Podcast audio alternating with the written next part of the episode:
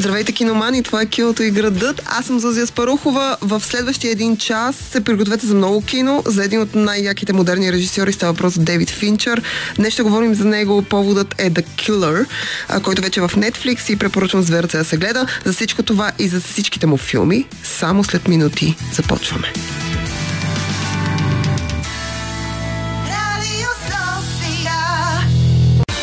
Киното и градът. Киното и градът. Киното и градът. Това е киното и градът, както вече казах. Аз съм Зузия Спарухова, вашият верен киноман а, на частотите на Радио София. Днешният ни брой в началото на декември с леко закъснени от към 2-3 седмици. Ам, ние правим а, един брой, който е посветен на Дейвид Финчер. Повода да говорим за Дейвид Финчер е най-новият му филм, който излезе в а, Netflix. Ние ще започнем с него и ми се иска да минем не през цялата му филмография, защото няма да имаме време. Дейвид Финчер е доста активен, но ще ви разкажа повече за филмите, които прави, за начина по който ги прави, нещата, които казва за тях а, и как се прехвърли от киното към платформите и прочие и прочие неща, които този човек така така иноватор, ако мога да го нарека прави. Но започваме с най-новият му филм и това е The Killer. I find music a useful distraction. A focus tool. Keeps the inner voice from wandering.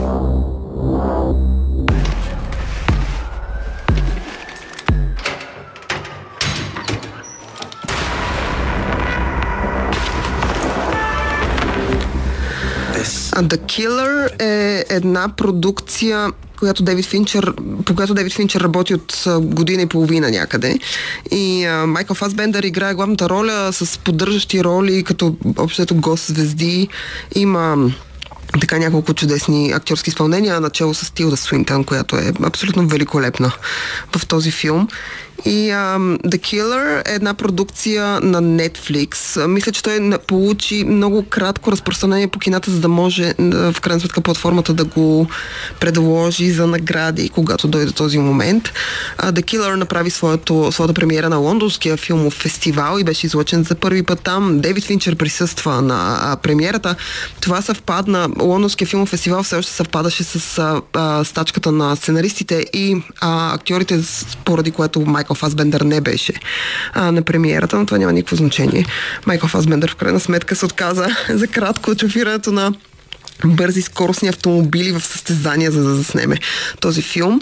А, на вас сигурно ви се струва, че Майкъл Фасбендър, тъй като излизат сега филми с него, не е спирал да работи, но истината е, че от началото на пандемията, т.е. някъде от края на 2019, началото на 2020, той спира а, активната си работа като актьор и а, се отдава на другата си голяма страст, именно автомобилните състезания. Доскоро, допреди, ако не се лъжа, година, а, той участваше редовно в 24 часа Люма роман, където ам, състезатели обикалят 24 часа с автомобилите си.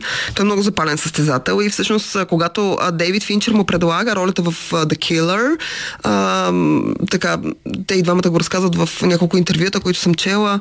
А, Майкъл Фасбендър а, точно е гледал а, един филм с а, Ален Делон, който препоръчвам. Съучастникът, мисля, че се казваше, а, а, който страшно много му харесва и всъщност The Killer е до някъде вдъхновен от него. Все пак, The Killer е адаптация по комикс и това, което Дейвид Финчер се опитва да направи, не трябва да се очудвате, когато го гледате. М- Дейвид Финчер описва, описва този филм като филм B-movie, а, така наречените. B-movie са един филми, които през 80-те и 90-те години излизаха специално за да бъдат а, пуснати директно на касетка или директно на DVD. Тоест те изглеждат и най-вероятно са нискобюджетни, а, нямат в себе си много ефекти, нямат много локации, на които се развива действието. А, те имат малко по-простичък, малко по-схематичен сюжет. И всъщност това, което Дейвид Финчер се опитва да направи с uh, The Killer или Убиецът, е да създаде нещо, което наподобява такъв филм. Uh, Убиецът е филм за немен убиец, а, който прави една малка грешка и поради това му се случват а, някакви други неща, но в същината си, най-вече в основата си, а, The Killer е филм за отмъщението. От тези филми, в които очаквате да гледате по-скоро Стивен Сегал в така пиковите му години или Чак Норис, но всъщност поради това, че е направен Дейвид Финчер, той изглежда много по-добре, много по-хубаво конструиране, с много по-добре изведена история и това, което най-много аз харесвам Дейвид Финчер и сега, когато минем през цялата му филмография, ще разберете тази тенденция. Той много харесва в, така, в основните си основните роли да са персонажи, които са а, стожери, които са стоици и които имат а, определена догма, по която живеят. Това въжи разбира се, и за образът на Майкъл Фасбендер в The Killer и през цялото време филмът ам, има глас зад кадър, който разказва а, всъщност историята, която ние гледаме. Гласа зад кадър в киното е много особен прием, ако мога така да го нарека, и не винаги работи добре, когато се използва. В случая е, в случая поне според мен работи добре. Майкъл Фасбендър е изключително студен, дистанциран и а, а, много така а, а, много примирен с това, което трябва да направи, това, което трябва да се случи. Както вече казах, а, The Killer не е, не е нещо, което ще се хареса на всеки, поне според мен. Може би хората имат някакви много високи очаквания. Не очаквайте да е вау, но със сигурност, ако сте почитатели на така хладния стил, на хладния трилър и на филмите за отмъщение, то ви препоръчвам The Killer с две ръце, два крака. Аз му се насладих изцяло и смятам да го изгледам много скоро пак, тъй като го гледах в мига, в който излезе, той излезе някъде около 10 ноември. Както вече казах, ние леко се забавихме с темата с Дейвид Финчер, но имаше други неща, които се случваха. Пък и той все още е в Netflix и може да го гледате когато си поискате. А, сега правим една пауза и се връщаме след малко, за да говорим за другите филми на Дейвид Финчер. Останете с нас. Това киното и градът. Аз съм Зузия Спарухова. Днешният ни брой е посветен на Дейвид Финчер. Поводът е The Killer. А, най-новият му филм, който може да гледате в Netflix. Майкъл Фасбендер в главната роля. Тилда Суинтън като поддържаш персонаж. И изобщо а, доста разкошен, а, така, разкошна конструкция, много хладен трилър и филм за отмъщението, а, в който а, един човек а, отива и започва да изтрепва група от други хора. Нещо, което е много добре и много ясно изведено и структурирано и причините за това са такива. Ам, разказах ви повече за The Killer. Не искам да ви издавам какво се случва и не искам някакси да, да ви казвам защо трябва да го гледате или защо не трябва да го гледате. Всеки си открива за себе си някакви неща.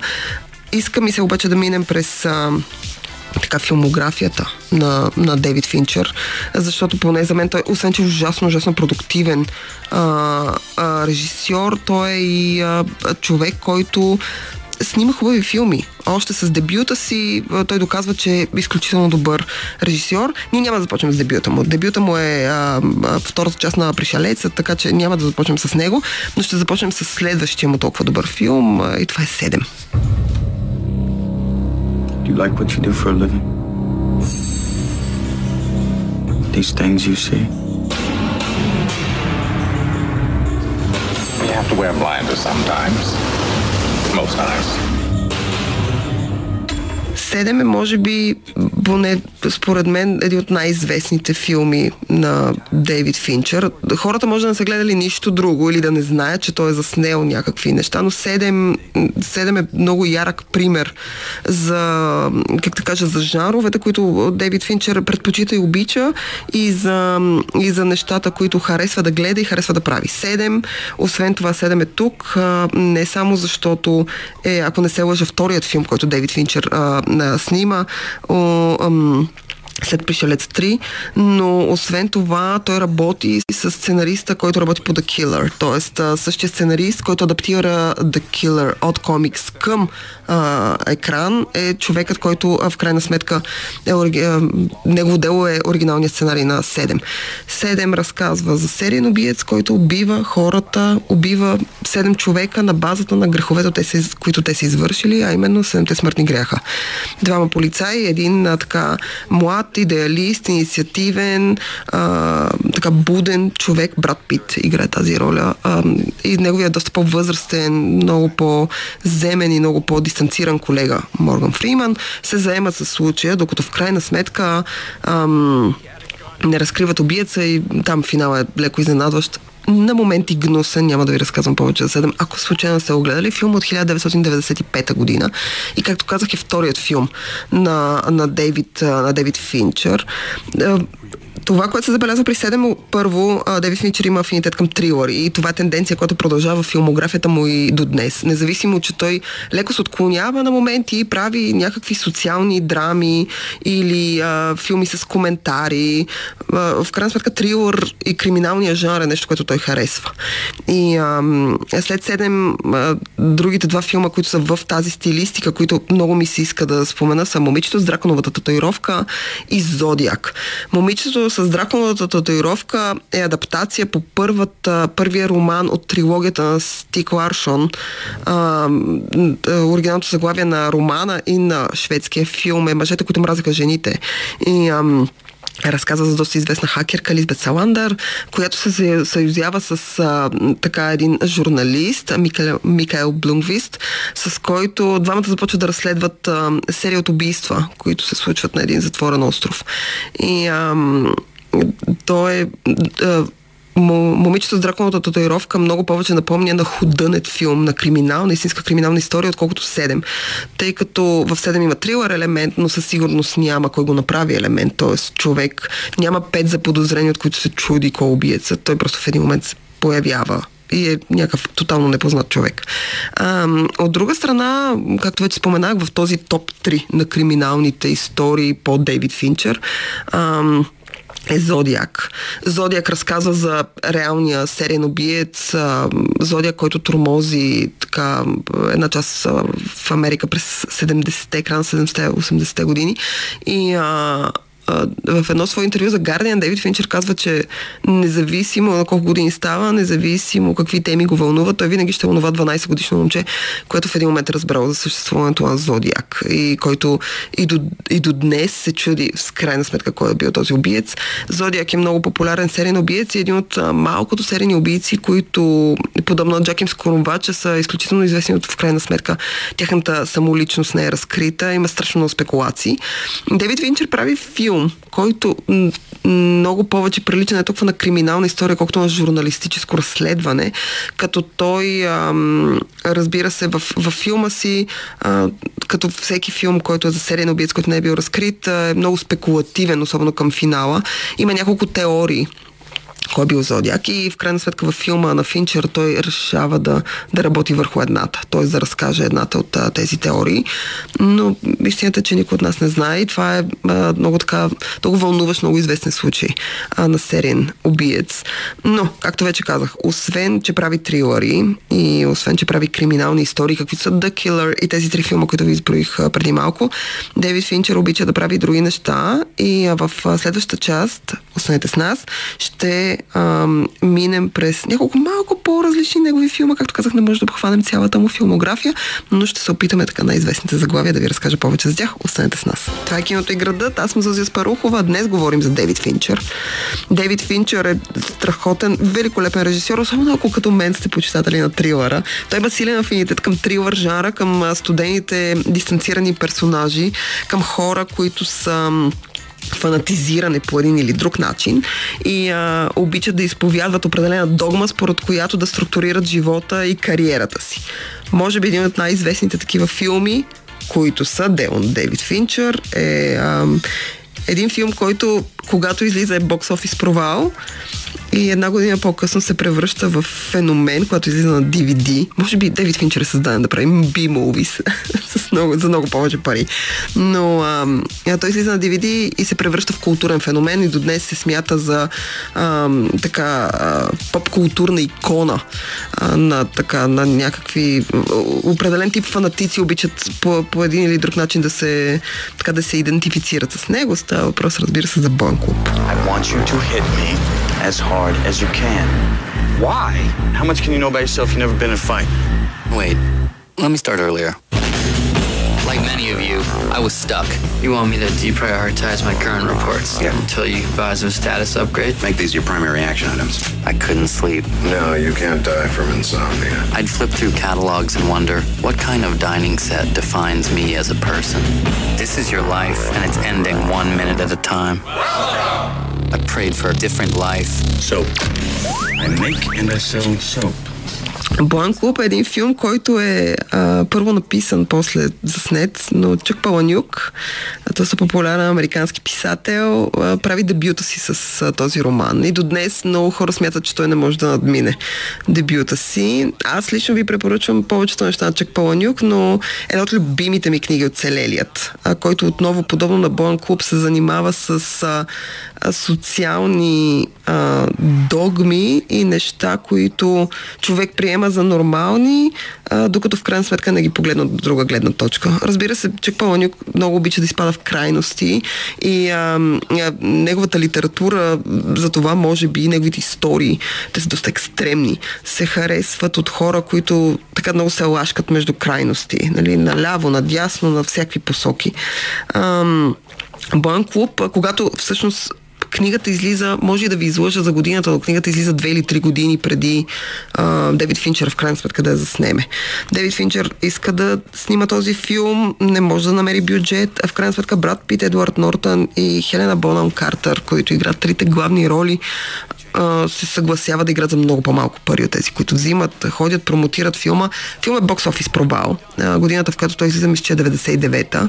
Боен клуб е абсолютен бокс офис пробал. Никой не отива да го гледа. Хората го заклеймяват като фанатичен, а, като филм, който потиква към насилие, а, като а, някакви крайно десни екстремисти а, така го м, започват да се припознават с него, да си правят а, клубове и прочие и прочие неща. Ам, минава година, година и половина, а Боен Клуб в крайна сметка студиото, което го продуцира, в крайна сметка го пуска на видеокасетки и на DVD-та и в този момент, някъде там, в този период, т.е. новото хилядолетие, когато настъпва, Боен Клуб се превръща в поп-културен феномен. Той е такъв и до днес. Ам, много години са минали от създаването на Боен Клуб. Ам, наскоро той празнува някаква годишнина. Дейвид Финчер беше излязъл с брат Пит и Едвард Нортън на една сцена, на някакви награди. И ам, и истината е, че Бон Клуб, поне според мен, освен, че фанатизирания език и живеенето според определени правила е нещо, което е в основата. Както на романа на Паланюк, така и в филма. Това е нещо, което е използвано по-късно и в The Killer. Но освен всички тези неща, в Боен клуб, не искам да ви разказвам за Боен клуб, смятам, че Боен клуб трябва да се гледа. Много ми хареса това, което Финчер каза преди време в едно интервю. Те го питаха как приема това, че е направил филм за фанатици, че крайно десните екстремисти го, го взимат и го припознават като свой, че това е така а, възхваляване на злия бял мъж. И той каза, че как хората разбират едно нещо, едно изкуство е, е нали, тяхна работа. Той не е този, който ще им каже как те да го прочитат, дали той го направил заради това, не разбира се. Дали той е видял нещо друго, да, най-вероятно. И а, това е нещо, което аз харесвам в Боен клуб. Смятам, че хубавите филми в същината си са точно това, всеки вижда по нещо за себе си. Аз лично съм огромен фен на Боен клуб и смятам, че е един от най-добрите филми на 90-те години, на края на 90-те, началото на новото хилядолетие. И когато гледам Боен клуб и гледам киното сега, си казвам, че да, наистина не ги правят като едно време. Към Боен клуб искам да добавя още два филма, които са които боравят с изкривена реалност, каквато е тази в Боен клуб. И това е другата тема, която силно вълнува Дейвид Финчер и той обича да прави самотни хора, изкривена реалност. Играта е един от наистина ужасно любимите ми филми, който е филм, който който е филм, който... Това е филм, който а, изглежда по един начин до мига, в който не стигнеш към финала и а, не разбереш, че е нещо съвсем различно. Играта е филм за една игра, която не се развива по начин, по който основният персонаж и всички вътре а, очакват да се развие. Играта е от тези тип филми, които ти изненадват на всеки няколко минути и докато разбереш какъв е принципа филм е свършил. Разкошен разкошен филм, разкошен Майкъл Дъглас в главната роля, препоръчвам с две ръце. Към него слагам Не казвай с Богом. А, един, от, един филм, който отново адаптира книга, Финчер хареса и това. Говорихме за момичето с драконовата, драконовата татуировка. Боен клуб адаптация по книга. Разбира се, не казва избогом адаптация по книга. Джилиан Флин, това е вторият ти роман. Роман, който разказва за една така токсична връзка за двама души, които се обичат и също време се мразят. И а, в първата си част историята е разказана от гледна точка на мъжа, във втората си част а, от гледна точка на жената. И когато двете гледни точки се сменят, а, всичко започва да изглежда малко по-различно. За мен, а, тъй като Финчер има силен афинитет към мъже психопати, в случая има жена психопат. Amazing Amy е един от любимите ми женски персонажи на екран за последните десетина години. Розамунд Пайк е феноменална в тази роля и начинът по който а, Финчер избира да разкаже тази история от две различни гледни точки, а, подхода, който избира е разкошен. Препоръчвам с две ръце, наказва и Богом. Gone Girl, ако не сте го гледали, има го на стриминг, пуснете си го, вижте го, абсолютно разкошен. След малко продължаваме с малко стриминг, като казахме, с неща, които Финчер прави за, вече за платформи, но за това след минути. Това е киното и градът. Аз съм Зузия Спарухова. Днешният ти брой е посветен на Дейвид Финчер, един от най-активните, много добре работещи режисьори. Поводът е The Killer, последният му филм, който излезе в Netflix, направи премиера на Лондонския филмов фестивал и а, така беше посрещнат с овации от едни с малко по-скептичен поглед от други. Мога да кажа, че тази година 2023, която вече клони към финал, началото на декември сме все пак, но 2023, ако трябва да опиша в киноотношение, това е годината, в която се появиха страхотни филми на страхотни режисьори, но не най-доброто а, от това, което тези режисьори могат да произведат. А, това въжи както за The Killer, който не смятам, че е най-добрият филм на Дейвид Фичер, но със сигурност е на много високо ниво. А, това въжи и за Мартин Скорсезе, за Ридли Скотт, за Кристофър Нолан и прочее, и прочее. Йоргос Лантимус, чудесни режисьори. От чудесни режисьори, които имат нови филми през тази година. И е хубаво човек да празнува киното, когато гледа техни, техни неща. Аз препоръчвам с две ръце. Но Днес ние говорим за Дейвид Финчер. Минахме през така най-важните, поне за мен, ключови филми в неговата филмография от, от 7 през Зодиакта до Боен клуб и наказа и с Богом. Време е да се обърнем към стриминга и разбира се, първото нещо, което Дейвид Финчер прави е House of Cards. There are two kinds of pain. Sort of pain that makes you strong, or useless pain. Sort of pain that's only suffering. I have no patience for useless things. House of Cards е първата продукция на Netflix, която те пускат в мига, в който от DVD, от онлайн видеотека за наемане на DVD, те се превръщат в стриминг платформа. Тоест в мига, в който интернетът става достатъчно бърз и достатъчно достъпен, за да може той да пуска на цели предавания, Netflix прави това те в крайна сметка се превръщат в стриминг платформа. И тъй като искат да се наредят там, където са HBO, там, където вече започва Amazon да се опитва да се реди, а, те решават, че най-добрият ключ и до днес това е политика, в която продължават да са силни, нещо, което работи добре за тях. най-доброто решение за тях е да дадат много пари и да направят високопрофилен проект. Този проект се нарича House of Cards. House of Cards е адаптация по британски роман Къща от карти, която разказва за, тя е разказана през а, гледната точка на един от политиците. А, там и разказва за всъщност игрите, зад колисните игри в британския парламент. М- сериалът House of Cards адаптира тази книга. Книгата има на български, къща от карти, препоръчвам с две ръце. М- но а, сериалът адаптира всъщност и а, се адаптира към американската публика и американския, така, американската политическа система, която е много, много по-различна от тази в Великобритания, много по-различна от тази в Европа. Та, ако седнете да гледате House of Cards, е хубаво да се запознаете първо как работи, на какъв принцип а, а, така работят а, различните политически системи в, а, в Америка. Но освен, че те ангажира Дейвид Финчер, който в този момент вече не може да се съобразява с продуцентските студия, които непрекъснато му налагат ограничения, които непрекъснато му режат бюджета, които непрекъснато го казват как не може да снима определено нещо. Той им, така, им тегли една и в крайна сметка се обръща към Netflix, които в този момент са склонни да му дадат всичко, което той поиска. И той беше един от първите режисьори, които се обърнаха към така наречената телевизия. И разбира се, създадох House of Cards. House of Cards е един от най-скъпите сериали, правени до този момент по телевизия, по, за телевизия или за стриминг. Може би само Game of Thrones и Westworld са по-скъпи от него. Имаме Кевин Спейси и Робин Райт в главните роли. Няма нужда да ви разказвам за това, което House of Cards е и това, в което се превърна. Той държи много високо ниво до последния си момент. Беше прекратен така свърши преждевременно заради това, което се случи с Кевин Спейси, но но това няма никакво значение. Финчер режисира както първи и втори епизод на сериала, така е главен продуцент, така продължава да режисира няколко епизоди в последствие на сериала.